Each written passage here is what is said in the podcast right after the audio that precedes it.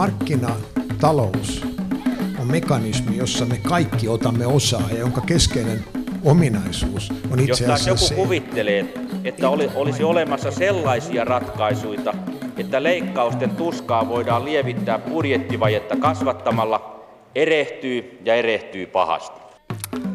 Hyvää muinaisen Pyhän Antoniuksen päivää, hyvät kuuntelijat.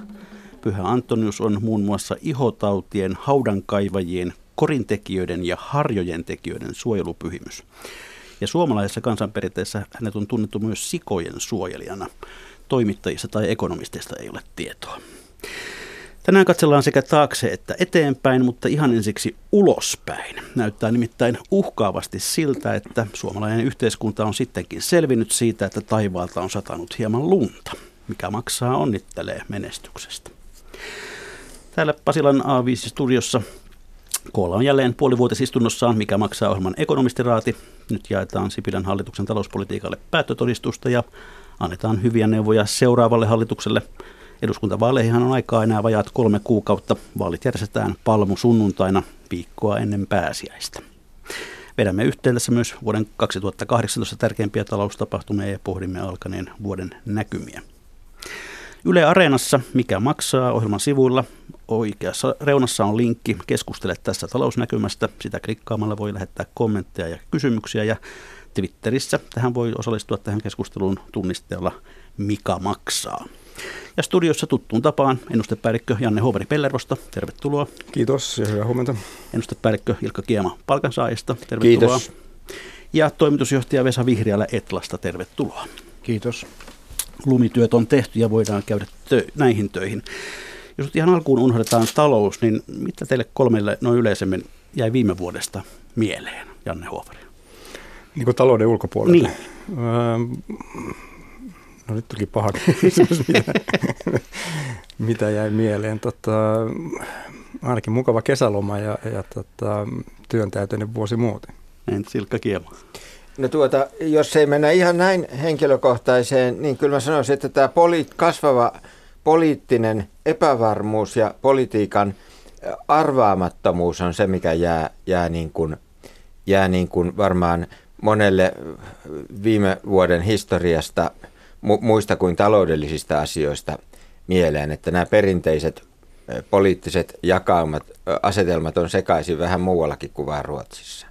Vesa Vihriälä. Vähän samassa hengessä. Kyllä mulle jää ehdottomasti mieleen Trumpin tweetit ja muut sekoilut ja äh, Brexit-sekoilut, äh, totta kai sitten Italian äh, ongelmat ja sekoilut, jos näin sanotaan, ja tästä tuleva epävarmuus, joka sitten on vähän tämän tyyppistä ollut monessakin maassa, että sellainen maltillinen, rauhallinen poliittinen meno on joutunut kyseenalaiseksi ja on ryhdytty sitten etsimään ihan muunlaisia ratkaisuja päivän ongelmiin.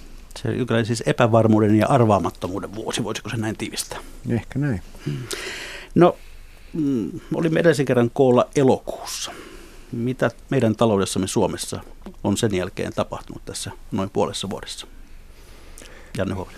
No sen jälkeen tota, tunnelmat on, on selkeästi niin kuin synkentynyt, ennen muuta niin kansainvälisessä taloudessa. Et Suomen taloudessa on edelleen myös loppuvuonna mennyt ihan kohtuullisen hyvin, mutta nimenomaan kansainvälisessä taloudessa. Että teollisuustuotanto varsinkin euroalueella ää, on jopa laskenut, nyt viimeiset luvut näyttää siltä.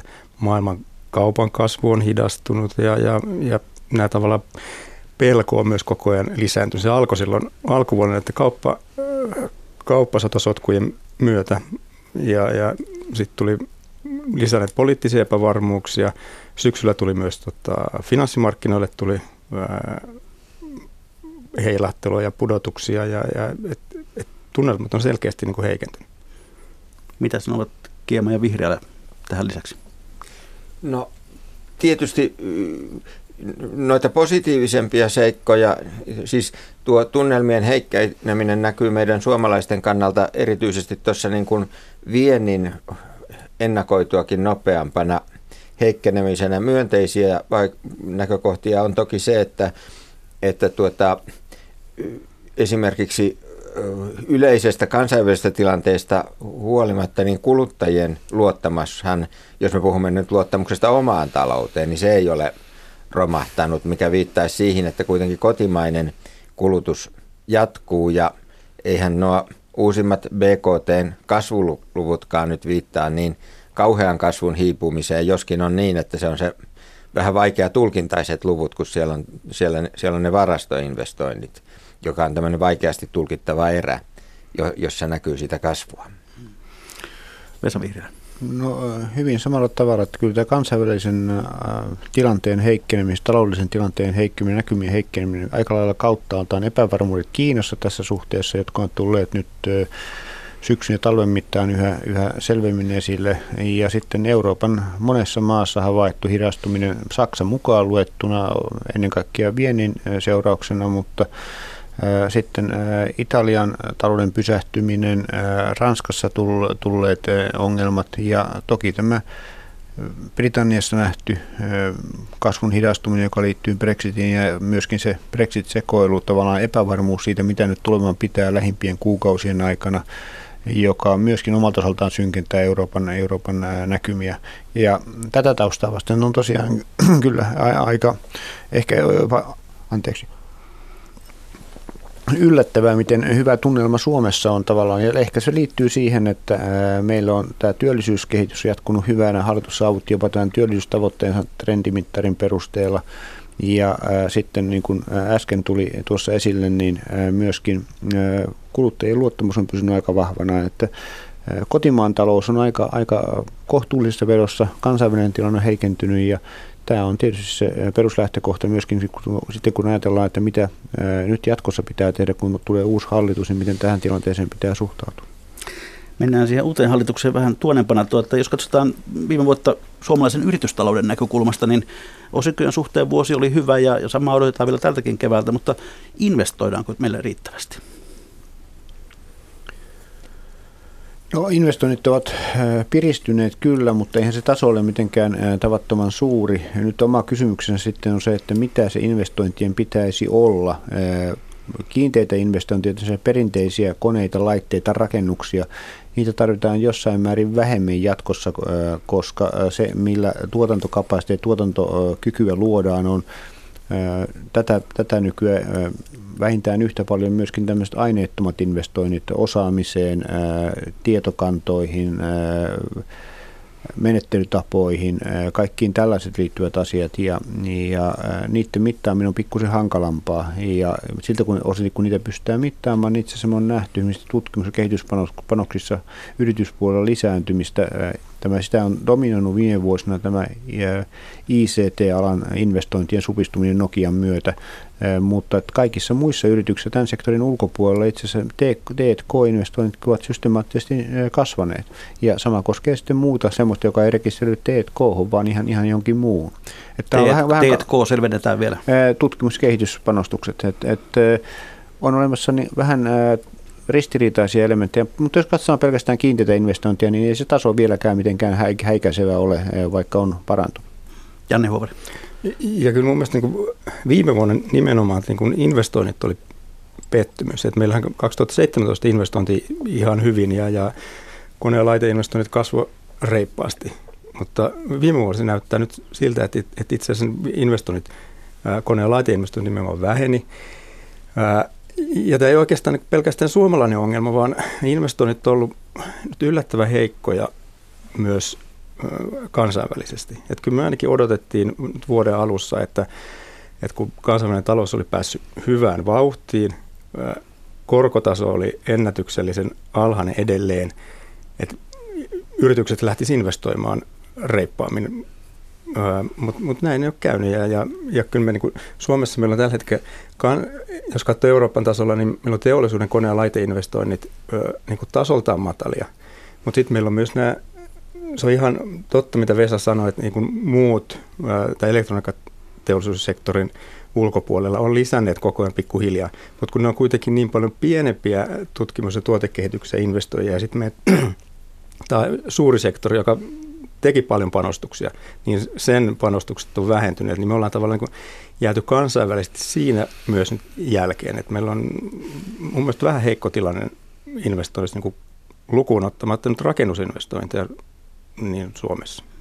No Nordean pääekonomisti Aki Kangasharju sanoi jossakin yhteydessä, että, että tämä investointitaso ei lupaa kovin hyvää kasvupotentiaalia ensi vuosikymmenelle. Jatko tämän huolen No tuota, jossakin mielessä kyllä, että olen, mitä tulee investointien tasoon, niin en mä usko, että tässä, mitään suurta erimielisyyttä saadaan aikaan. Ehkäpä sen verran kommentoin tätä äskeistä keskustelua, että jälleen meidän kaikkien on syytä pitää mielessä, että tämä on pieni kansantalous, jossa, pienet, jossa yksittäisten yritysten päätökset voi heilutella niitä investointilukujakin ja on toki olemassa tärkeitä investointeja, jotka on vain tullut valmiiksi, vaikkapa sen tyyppisiä kuin tuo Äänekosken biotuotetehdas, joka on, oliko se nyt sitten peräti suurin vai ainakin melkein suurin teollinen investointi Suomessa tähän mennessä. Ja toki tuo tämmöiset yksittäiset yritykset, niiden projektien valmistuminen tai alkaminen, se saattaa heilaitella näitä lukuja ilman, että se kauheasti kertoisi yleisestä tasosta. Eli noin yhteenvetona, niin et ole kauhean huolestunut vielä siitä, että investointitaso on tämä, että se ei sitten ikään kuin osu omaan nilkkaan tulevina vuosina. No, no, no sanotaan nyt sitten, että en, en kauhean huolestunut. Sanotaan nyt sitten vaikka näin. Selvä. Tuota, pidetään pieni arvauskilpailu tässä. Mikä tulee olemaan viime vuoden BKTn kasvuprosentti? Vesa Vihriälä. Jaa, tehän meillä, meillä taisi olla ennusteessa jotakin, oliko se 2,7, me ennustettiin vai 2,8, en muista enää ihan tarkkaa sitä lukua. 2,8. Mä luulen, että kyllä se aika niillä, niillä hujakoilla tulee olemaan, että se tietysti kiinnostavampi kysymys on nyt sitten, mitä tulee tapahtumaan tänä vuonna ja, ja siinä mä luulen, että me joudumme korjaamaan kyllä syksyn ennustetta alaspäin. Se on se arvotusleikki, joka käydään myöhemmin, mutta siis 2,8 pidät, pidät siitä kiinni. Pidetään nyt kiinni siitä. Ilkka Kiima, palkansaajat, mikä on teidän veikkaus siitä? No meillä hän oli kesällä tuota ennusteena tuo samainen 2,8 kahdeksan.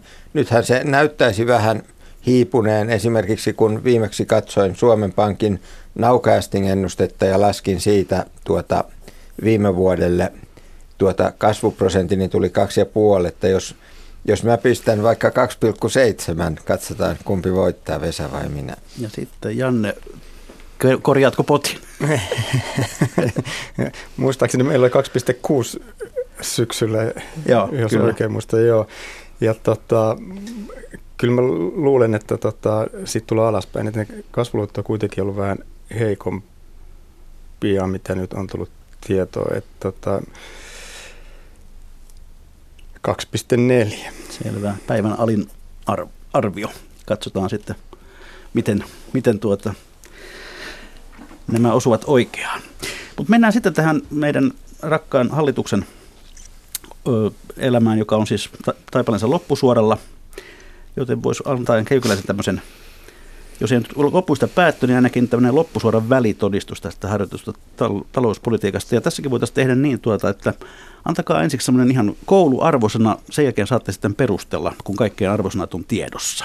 Miten hyvin hallituksen talouspolitiikka on onnistunut? Kuka haluaa aloittaa?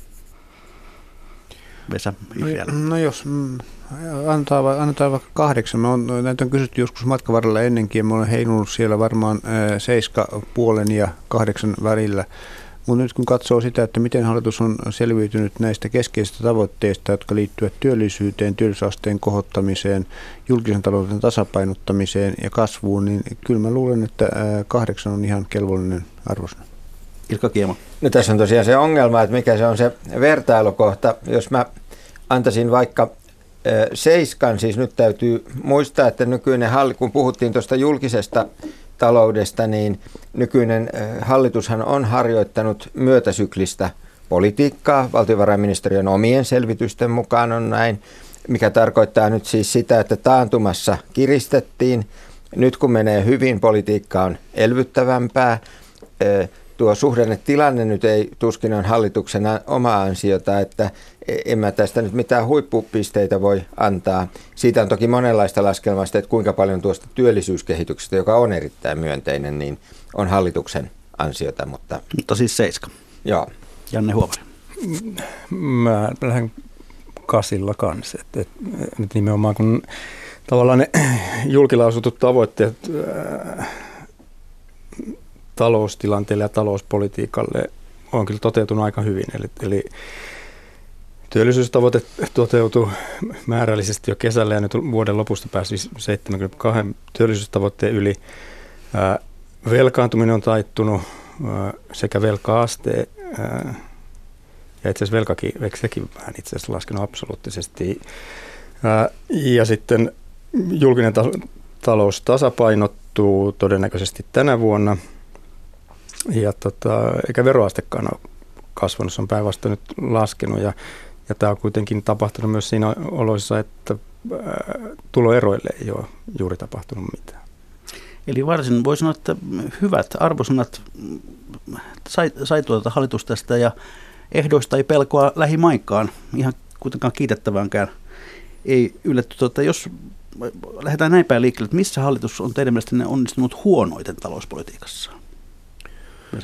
No tietysti jos ajattelee tämmöisiä rakenteellisia kysymyksiä, niin kyllä tämä sote-uudistuksen olisi toivonut menneen paremmin eteenpäin kuin on käynyt. Että, siinähän lähtökohta oli se, että pari edellistä hallitusta oli, hallitusta oli yrittänyt jotakin tämän tyyppistä uudistusta, oli epäonnistunut ja tämä hallitus nyt sitten lähti tavallaan vahvemmalla otteella viemään sitä eteenpäin, mutta ei tämäkään valmistelu nyt tyylipisteitä saa ja niin kuin nähdään se on sitten jäänyt roikkumaan eri syistä, osittain myöskin sen takia, että valmistelussa ei ole kaikkia juridisia perustuslakikysymyksiä otettu riittävän vahvasti aikaisessa vaiheessa huomioon. Se on, että se on viivästynyt minusta on ikävä asia ja voi pitää siellä miinuspuolella. Ja kieltämättä tuo, mitä äsken tuli siis tästä suhdanne, suhdannetilanteesta tai suhdanne, politiikan suhdanneajoituksesta, niin ei sekään ihan nappiin ole mennyt. Että et juuri nyt tällä hetkellä vuoden 2009 budjetti olisi voinut olla vähän kireämpikin kuin mitä se on. Ajatellaan sitä, että meidän täytyy varautua kuitenkin tilanteeseen, jossa talouskehitys sitten jatkossa on heikompaa. Mutta että, nämä ehkä on ne päällimmäiset miinus, miinustekijät. Oletteko samaa mieltä? Joo, pitkälti. Että, että, tavallaan tuossa sote sitten ratkaisee aika paljon, että mihin siinä nyt lopulta sitten päädytään, että, että joutuuko jälkikäteen vielä laskemaan pisteitä. Sitten toinen mun mielestä tavallaan epäonnistuminen on alun, alun leikkaukset. Mä en ehkä nyt niinkään ne oli sekä myös niin suhdanne mielessä huonosti ajoitettua, mutta siinä täytyy muistaa, että siinä vaiheessa meillä oli, oli jo takana niin kuin useampi heikko vuosi, niin rupesi vähän niin kuin loppumaan usko, että, että tuleeko tässä mitään, mutta ehkä se rakenne ennemminkin, että ne, ne painotti mun mielestä vähän liikaa sinne koulutukseen ja, ja, tota, ja varhaiskasvatukseen ja niin edelleen, että se, että se alun leikkausten rakenne oli, oli huono. Ilkka Kiema. No oikeastaan tuosta mä oon aika paljon samalla linjalla nyt kun Janne, että jos me tulkitsemme kysymyksen laajasti ja otamme nämä, tämän koulutuksen mukaan siltä pohjalta, että, että koulutus on investointia tulevaan, niin, niin nyt ollaan kyllä leikattu sellaisista asioista, joista missään tapauksessa ei pitäisi leikata, eli, eli tuota, syrjäytymisvaarassa olevat nuoret ovat vailla kunnollista ohjausta ammattikouluissa. Ja, ja, ja tota, se, se hintahan on, jos me tuotetaan syrjäytyneitä aikuisia niistä ihmisistä, jotka on siinä, siinä vaaravyöhykkeellä ja jotka vois päästä niin kuin normaaliin työelämään käsiksi, niin se on kyllä hyvin kalliiksi tulevaa politiikkaa niin sekä inhimillisesti että sitten ihan näin niin kuin ekonomistin näkökulmasta. Mutta se onkin tulevien hallitusten ongelma. Tuota Kiky-sopimuksen osalta nyt alkoi viimeinen vuosi. Kuinka onnistuneena pidätte Kiky-sopimusta nyt tämän hetkisen tiedon valossa? No kyllä se minusta aika hyvä, hyvin on onnistunut siinä mielessä, että me itse olemme arvioineet, että se työllisyysvaikutus voisi olla jossakin nyt tähän mennessä toteutunut ehkä parikymmentä tuhatta, mutta sitten siellä on, voi tulla vielä jonkin verran ensi, ensi vuonnakin, riippuen nyt siitä, miten palkkakehitys reagoi. Ja enimmillään voi tulla jopa tuonne 36, 40, lähemmäksi 35 000 päälle, mutta Ja sitten siinä voi liittyä se aspekti, että meidän palkanmuodostus, jos se on oikein hyvin nyt menee, niin on vähän pysyvämminkin muuttunut. Siitä jotakin merkkejä, että palkanmuodostuksessa otetaan paremmin huomioon ulkoisen tämän vientisektorin kilpailukyky ja se heijastuu kaikkialle. Ja se on osittain tämän kiukuprosessin tulosta nähdäkseni, että siinä on potentiaalisesti niin kuin hyvä, ehkä kestävämpikin vaikutus, mutta me emme vielä tiedä, kuinka pysyväksi tämä jää.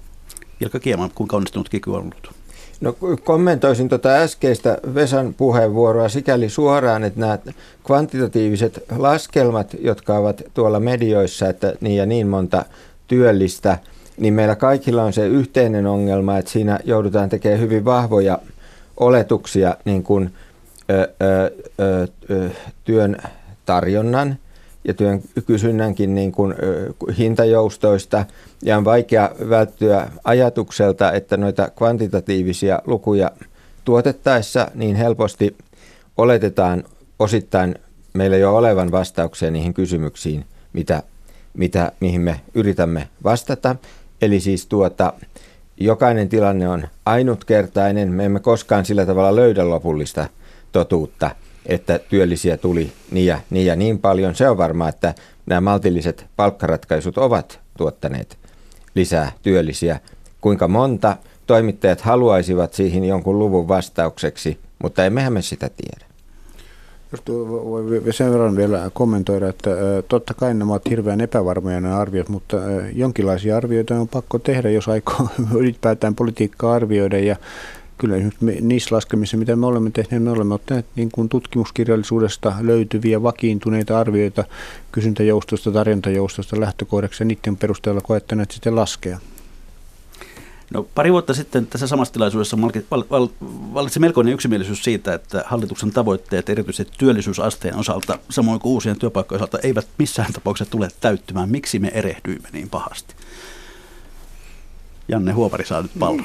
No ihan hyvä kysymys. Tota, ää, kyllä se epäonnistuminen mun nähdäksi perustui siihen, että, että, että tavallaan se, mitä olisi silloin vaadittu siihen, että tämä täyttyy, niin se vaatii ikään kuin erittäin poikkeuks, niin kuin Suomen, tai jos katsoo taaksepäin, niin poikkeuksellisen nopean ää, työllisyyden kasvun. Et ei, ei meillä kauhean usein niin, niin nopeasti työllisyys ole, ole kasvanut.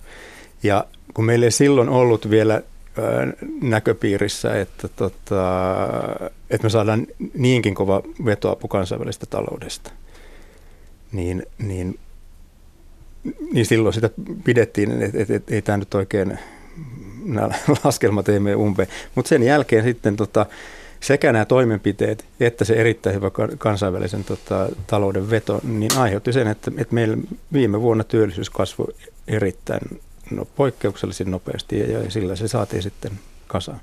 No voiko sanoa, että hallituksella kävi ihan älytön säkä tässä? No jossain määrin tietysti tuuria oli verrattuna siihen tilanteeseen, mitä me silloin ennustimme kansainväliseksi ympäristöksi. Me ennustimme huonompaa taloudellista kehitystä ylipäätään, joka tukisi meidän kasvua ja työllisyyttä vähemmän.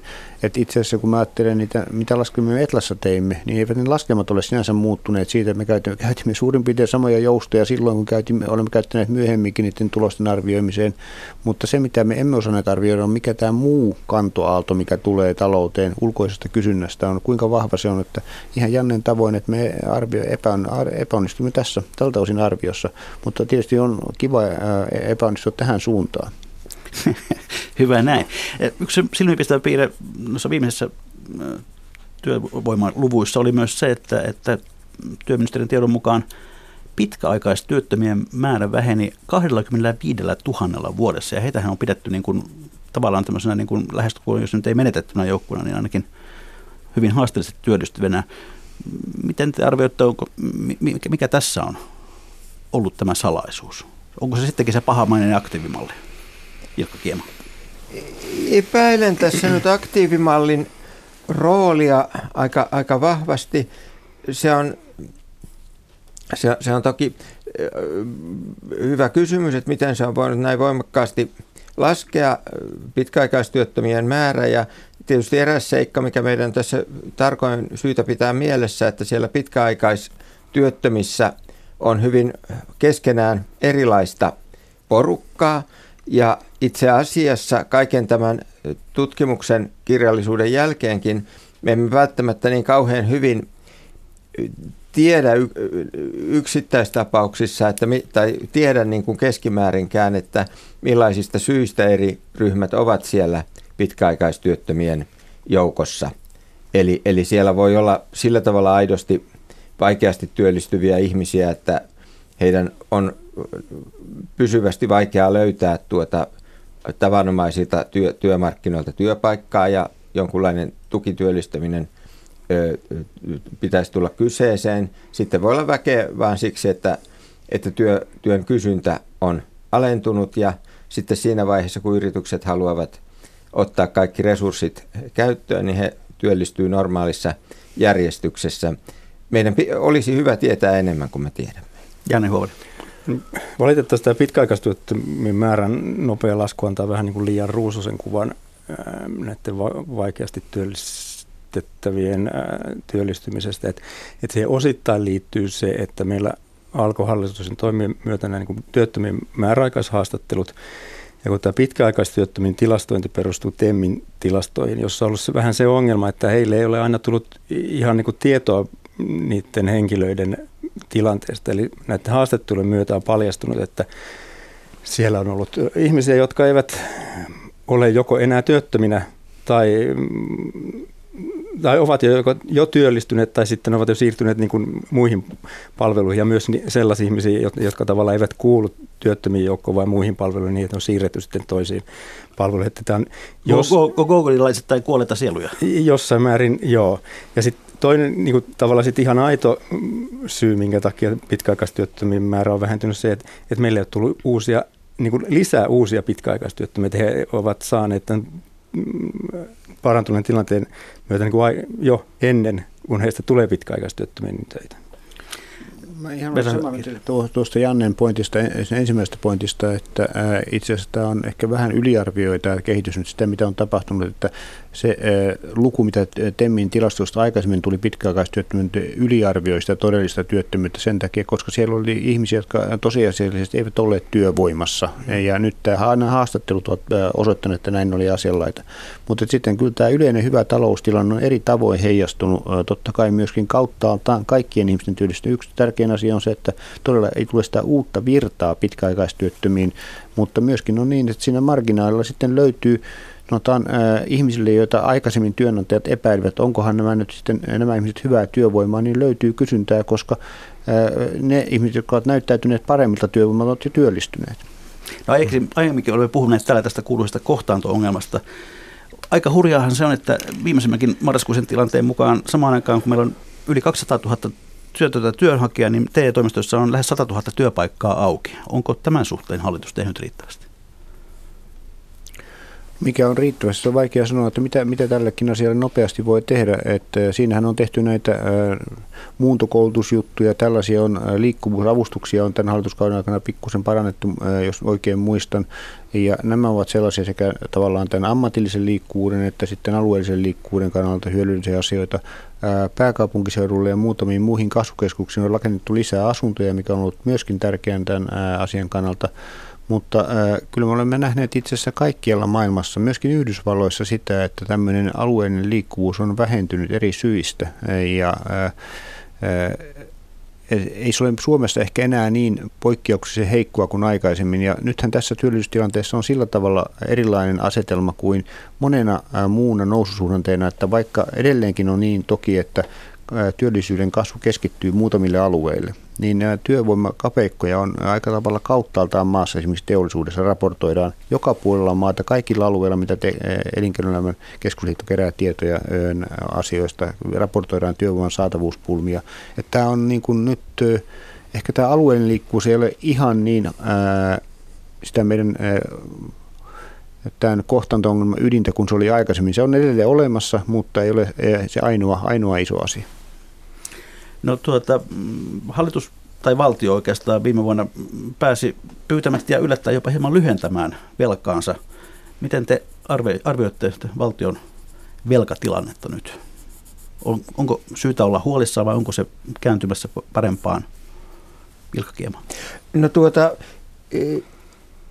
tosiaan, kuten tässä, oliko se Janne, joka jo totesikin tästä, että alkoi puhua tuosta velkasuhteesta, että tietysti velan absoluuttista määrää tärkeämpi velkaindikaattori on velkasuhde, eli siis velan suhde bruttokansantuotteeseen, ja se on jo vähentynyt jonkin aikaa jo, jo ennen kuin päästiin ihan niin pitkälle, että euromääräisesti velkaa lyhennetään.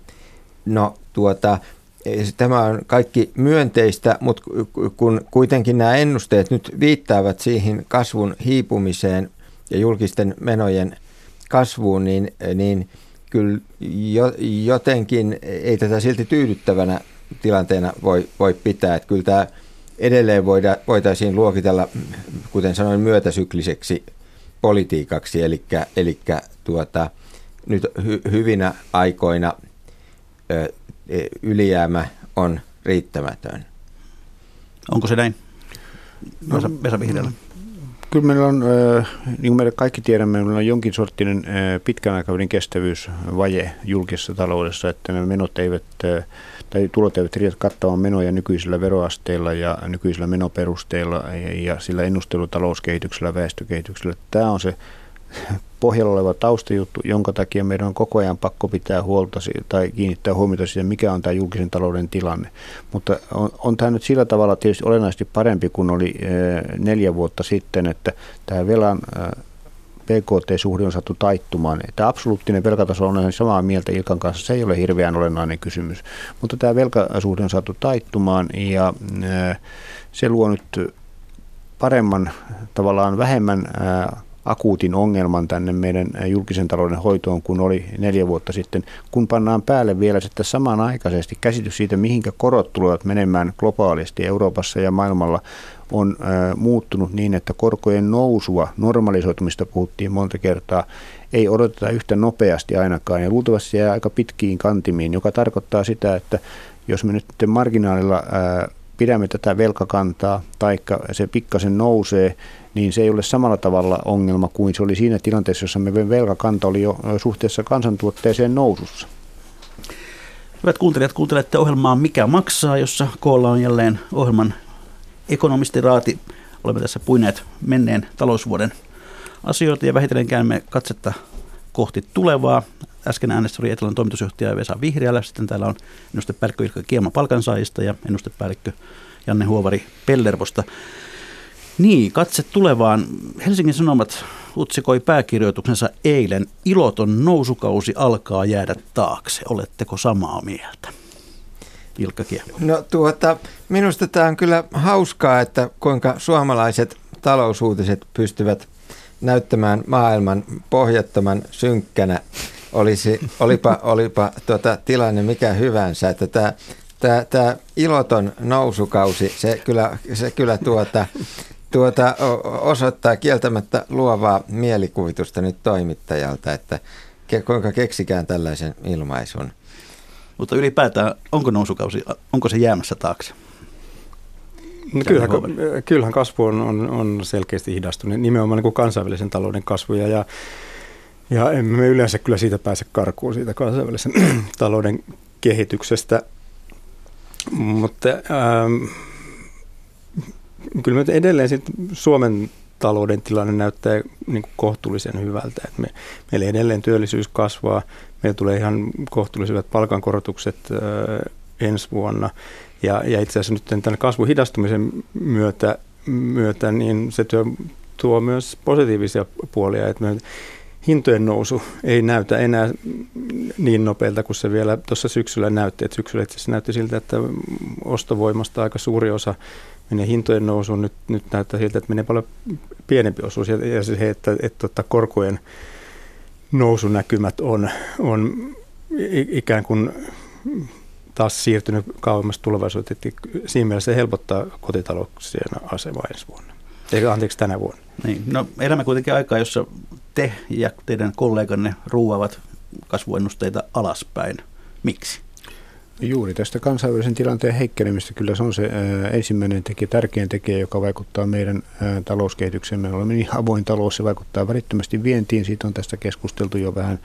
Ja totta kai se vaikuttaa sitten myöskin investointiin, jos on näköala siitä, että ää, maailmantalous vetää huonommin, niin ei sitten tarvitse tuotantokapasiteettia laajentaa, mikä se investointien tarkka muoto onkaan. Ja ehkä jossakin vaiheessa sitten myöskin kuluttajat saattavat tarpeettomastikin hermostua siitä, mitä maailmalla tapahtuu, eivätkä mieti sitä, että mikä on heidän oma, oma tilanteensa.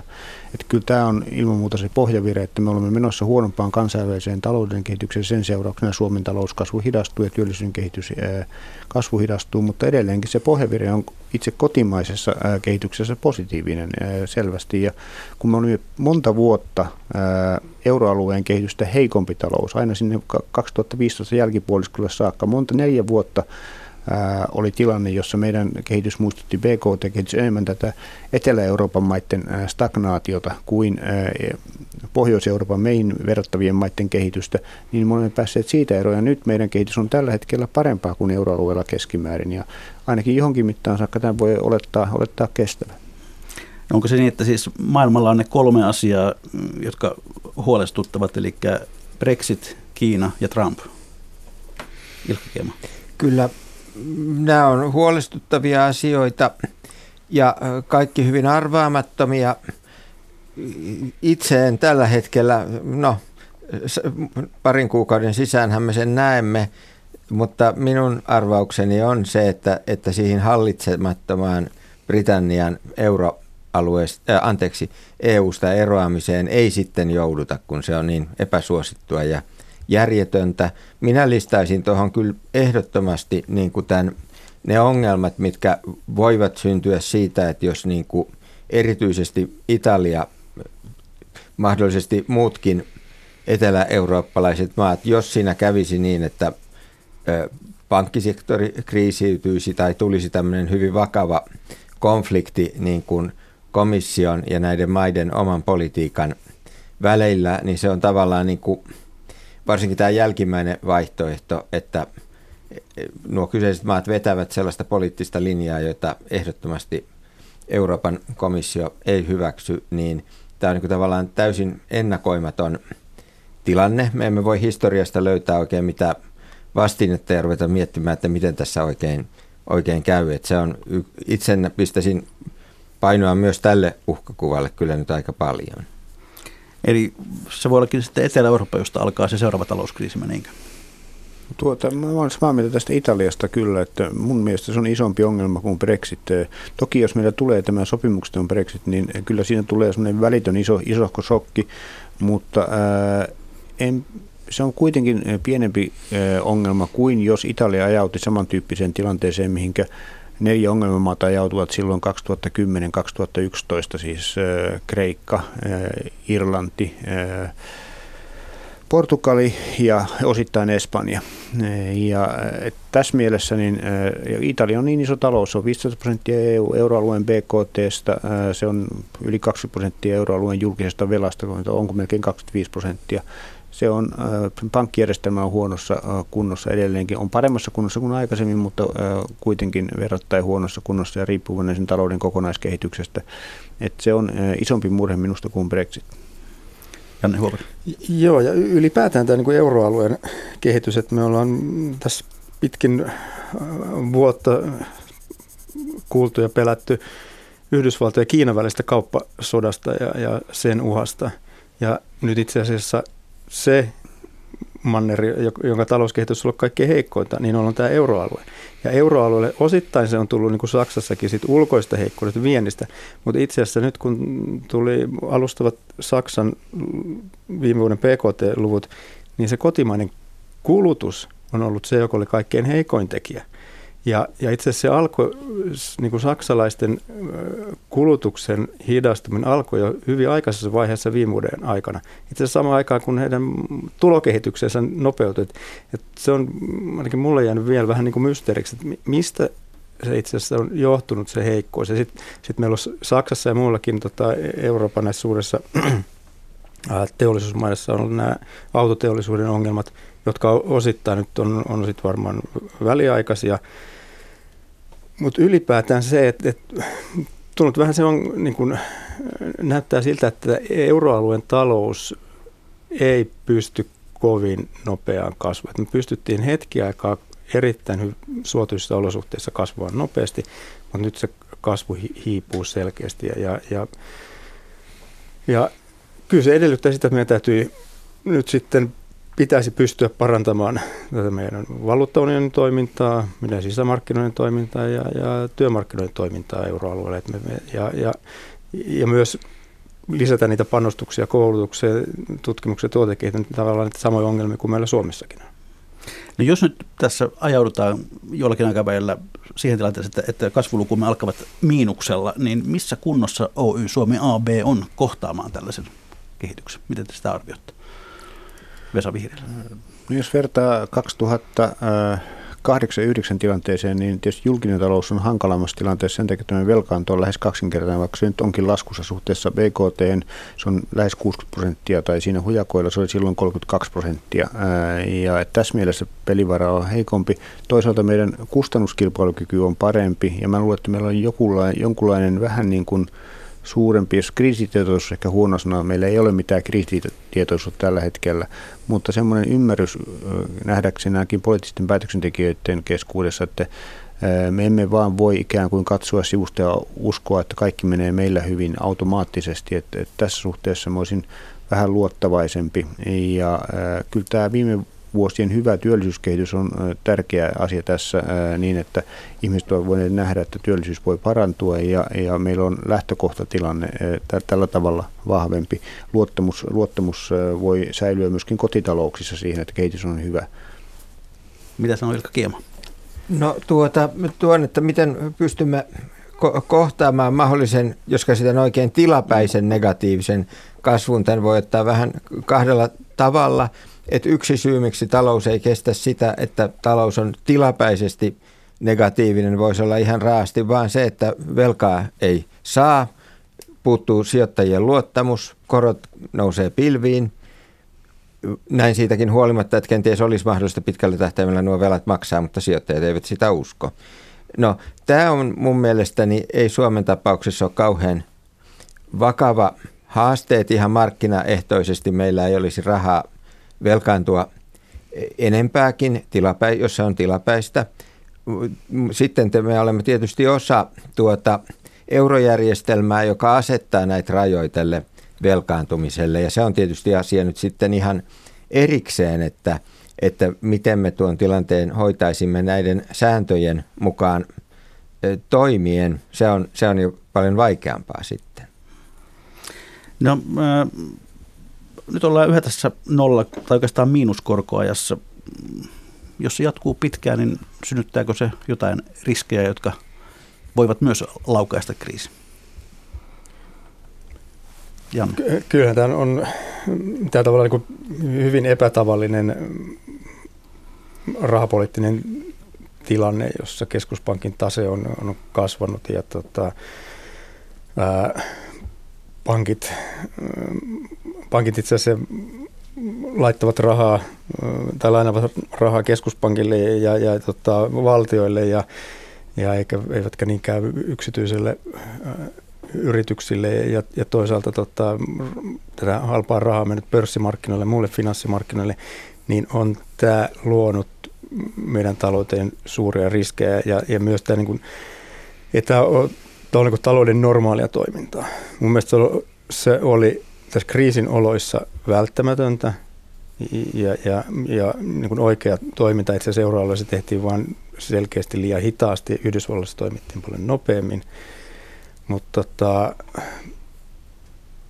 toki täytyy, täytyisi toivoa, että me päästäisiin vähän niin kuin normaalimpaan rahapoliittiseen tilanteen ja normaalimpaan markkinatilanteeseen. Mutta nyt kun kasvu hidastuu, niin tämä tavallaan koko ajan menee eteenpäin. Ja, ja nyt sitten, jos meillä kasvu hidastuu, niin sitten meidän täytyy olla, koska siellä rahapolitiikan puolella on, on tavallaan tila sinne alaspäin on, on pienempi, niin nyt finanssipolitiikan sitten täytyy olla aktiivista, jos meillä kasvu hidastuu. Vesa Vihreä. Ihan samaa mieltä noista, noista näkökohdista.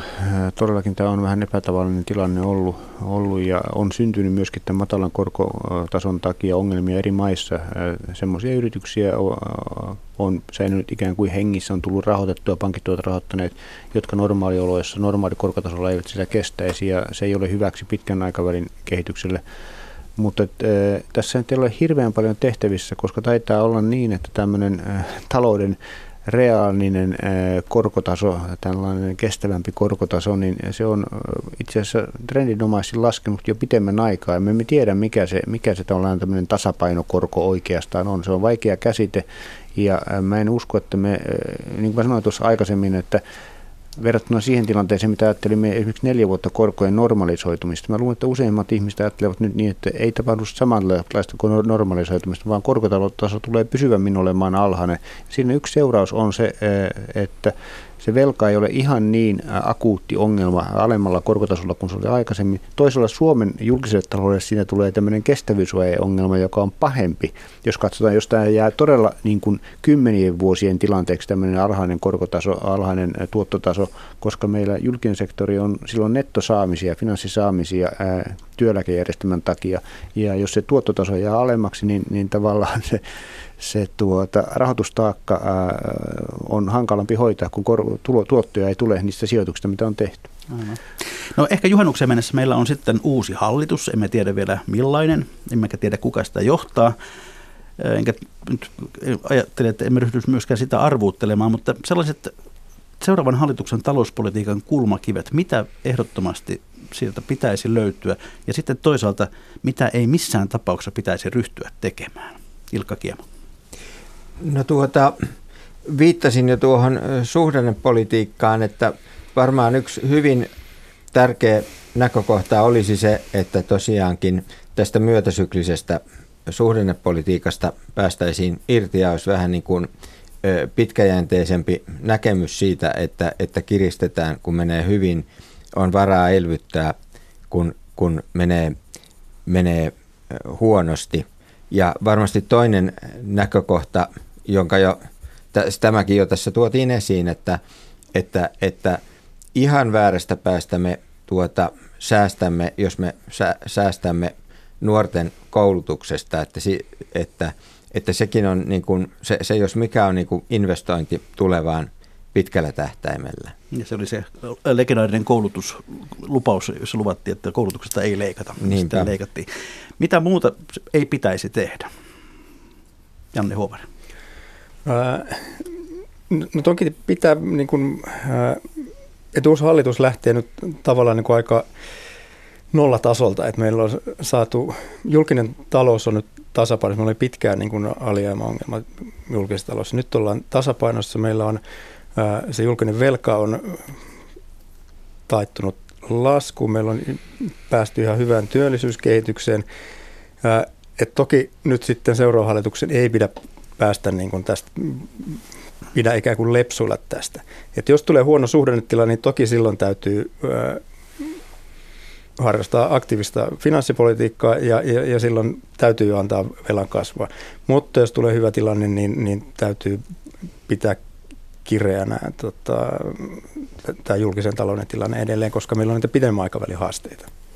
Vesa No oikeastaan tämä on hyvin, hyvin niin kuin samanlainen näkemys mullakin, että nyt ei ole semmoista pakkoa kuin ehkä oli pari, neljä vuotta sitten, että julkistaloutta täytyy huonoissakin oloissa koettaa jotenkin saattaa paremmalle tolalle menoleikkauksilla vaan, vaan nyt, jos tässä tulee pahempi taantuma ja voidaan olettaa, niin kuin Ilkka sanoi, että se olisi tilapäinen, niin voi antaa julkisen talouden hetkeksi heikentyä. Minusta se on niin kuin, ei pidä välttää sitä aivan samatti kuin 2009 silloinen, silloisessa, silloinen hallitus salli julkisen talouden heikentyä itse asiassa aktiivisesti harjoitti elvyttävää politiikkaa, niin minusta se on tiettyyn rajaan saakka äh, mahdollista, mutta hyvin kyllä maltillisesti, koska meillä on tämä kestävyysvaje. Ja äh, kun ajatellaan sitä kestävyysvajetta, niin kyllä se edelleenkin niin tärkeimmät asiat sellaiset rakenteelliset uudistukset, jotka tulevat lisäämään meidän työllisyyttä, nostamaan työllisyysastetta. Ehkä seuraavalla hallituskaudella tähän paljon puuttuu 75 prosenttiin ja sitten siitä eteenpäin vielä, vielä korkeammalle. Ja tämä tarkoittaa kyllä työmarkkinoihin liittyviä uudistuksia, mutta myöskin näihin Ilkan ja, ja tuota, Janne viittaamiin koulutusuudistuksiin, että huolehtia siitä, että kaikki ihmiset saavat toisen asteen koulutuksen. Se vaatii myöskin peruskoulutukselta, varhaiskasvatukselta jotakin ja myöskin korkeakoulutuksen laajentamista, tutkimus- ja kehityspanostusten lisäämistä. Ja nämä kaikki pitäisi pystyä tekemään niin, että tämä julkisten menojen kokonaismäärä ei kuitenkaan lähde tavattomaan kasvuun, että sen pitää pysyä jossakin aisoissa. Meillä on edelleen niin kuin ahdas ää, raami, missä pitää toimia, mutta ei nyt semmoinen, että tarvitsee mitään paniikkireaktiota tehdä, jos ää, tulee todella hitaampi kasvu. Ja sitten aivan lyhyt loppuveikkaus. Yksi talouteen liittyvä asia on se, että Euroopan keskuspankin EKPn pääjohtaja vaihtuu syksyllä. Tuleeko seuraava pääjohtaja Mikkelistä? Hyvin mahdollista, mutta ei varmaan. Mitäs muut herrat sanovat? Samanlainen vastaus, joo. No pitäisikö mun nyt sitten uskaltaa esittää veikkaus, joka voi olla niin kuin väärä, niin, niin no, okei, no mä teen sen, mä sanon ei. Ja näin, hyvät kuuntelijat, olemme sitten jälleen perinteisessä kohdassa lähetystä viikon talousvinkkien ja talousviisauksien aika. Ja aloitetaan tällä kertaa yleisövinkistä, joka on eräänlainen epävinkki. Nimimerkki Ankara ajattelija kirjoitti näin. Jos on tasaiset tulot, joista on laittaa rahaa sivuun ja sijoittaa, niin silloin ei varmaan tarvitse säästövinkkejäkään. Mutta mitä tällä kertaa vinkkaa tai viisastelee Janne Huovari Pellervosta? No mä ehkä ottaisin mun tämän vinkin tuosta viime vuoden kehityksestä, jota olen suuresti ihmetellyt, joka liittyy siihen, että, että, että sekä itse Suomessa että ja, ja Saksassa, missä aikaisemmin viittasin, että, että kuluttajat ovat vähentäneet kulutusta, vaikka omat tulot ovat kasvaneet. Kun ovat pel- pelänneet, mitä maailmalla tapahtuu, niin, niin kannattaa enemmän katsoa sitä omaa kukkaroa ja omaa työtä ja, ja sen jälkeen tehdä päätöksiä, eikä talousuutisten perusteella. Ilkka Kiema Valkasaista. No jos mä vaikka yritän mahdollisimman lyhyesti, kun nyt tuo lähestyy kuitenkin tuo kohta pitäisi olla uusi hallituskin, niin jos mä pidän tässä, pitäydyn tässä vinkeissä niin kuin hallitukselle, että jos tämä nyt jollain kiteyttäisi, niin mitä tässä on puhuttu tästä finanssipolitiikan virityksestä, niin sanotaan nyt sitten vaikka näin, että, että se ei ole kauhean järkevää, että hoidetaan, että säästetään ja säästetään ja säästetään riippumatta siitä, mikä tilanne on. Vesa Vihreä Etla. No tuota, tässä puhuttiin ilottomasta nousukaudesta. Jos nyt sitten ajattelemme, että on tulossa laskukausi, niin eh, myös on, että olisi hyvä suhtautua sillä tavalla, että se on peloton laskukausi. Eli ei, ihan niin kuin Janne sanoi, että ei pelätä turhia, katsoa mihin omassa pussissa on varaa ja sen mukaan mennä eteenpäin. Ja vähän pidemmällä aikavälilläkin muistaa koko ajan tämä Hans Ruslingin toteamus siitä, että miten paljon maailma on koko ajan mennyt eteenpäin. Ja luultavasti tulee menemään eteenpäin. Me elämme pidempään, me olemme terveempiä, kaikki menee keskimäärin paremmin. Ja tämän takia voi suhtautua esimerkiksi lastenhankintaan optimistisemmin kuin näyttää tapahtuneen viime vuosina. Ja Vesa sitten päivän tärkein kysymys, voittaako Vimpelin veto Suomen mestaruuden? No ehdottomasti tänä vuonna voittaa. Kuten olemme kuulleet, Vesa Vihreällä jättää Etlan ja näin ollen todennäköisesti myös paikan tässä raadissa. Haluamme hieman muistaa häntä kiitokseksi. Tässä Vimpelin vedon muki, josta voi nauttia kisajuomaa ottelun tauolla. Ja tässä vedon kaulaliina kaulaan lämmittämään näin tuiskussa ja tuulessa. Tuota, et kuitenkaan aiot ilmeisesti heittäytyä ihan vapaa No jotakin askarta koitan keksiä. Kiitoksia näistä. Tämä on todella lämmittävää ja, ja tota, hyvää tasapainoa sille, että sinulla on joman kaulahuivi itsellä kaulassasi. Tämä kuuntelijoille tiedoksi. Mutta on siis mahdollista, että näemme sinut kenties jossain toisessa roolissa vielä tässäkin ohjelmassa. No mikäpä tuossa tulevaisuudessa Tätä en tohdi ennustaa ää, ollenkaan. Hyvä, eikä kysytä sitä myös ennustepäälliköltä. Kiitoksia ennustepäälliköt Ilkka Kiemo ja Janne Huovari, kiitoksia Vesa Vihreällä ja kiitoksia kuuntelijat. Mikä maksaa, sitä me ihmettelemme jälleen ensikin viikolla. Tuolloin nimittäin tulee kuluneeksi kuusi vuotta siitä, kun ensimmäisen kerran sanoin nämä ohjelman vakiolopetussanat. Siis mikä maksaa, sitä me ihmettelemme jälleen viikon kuluttua.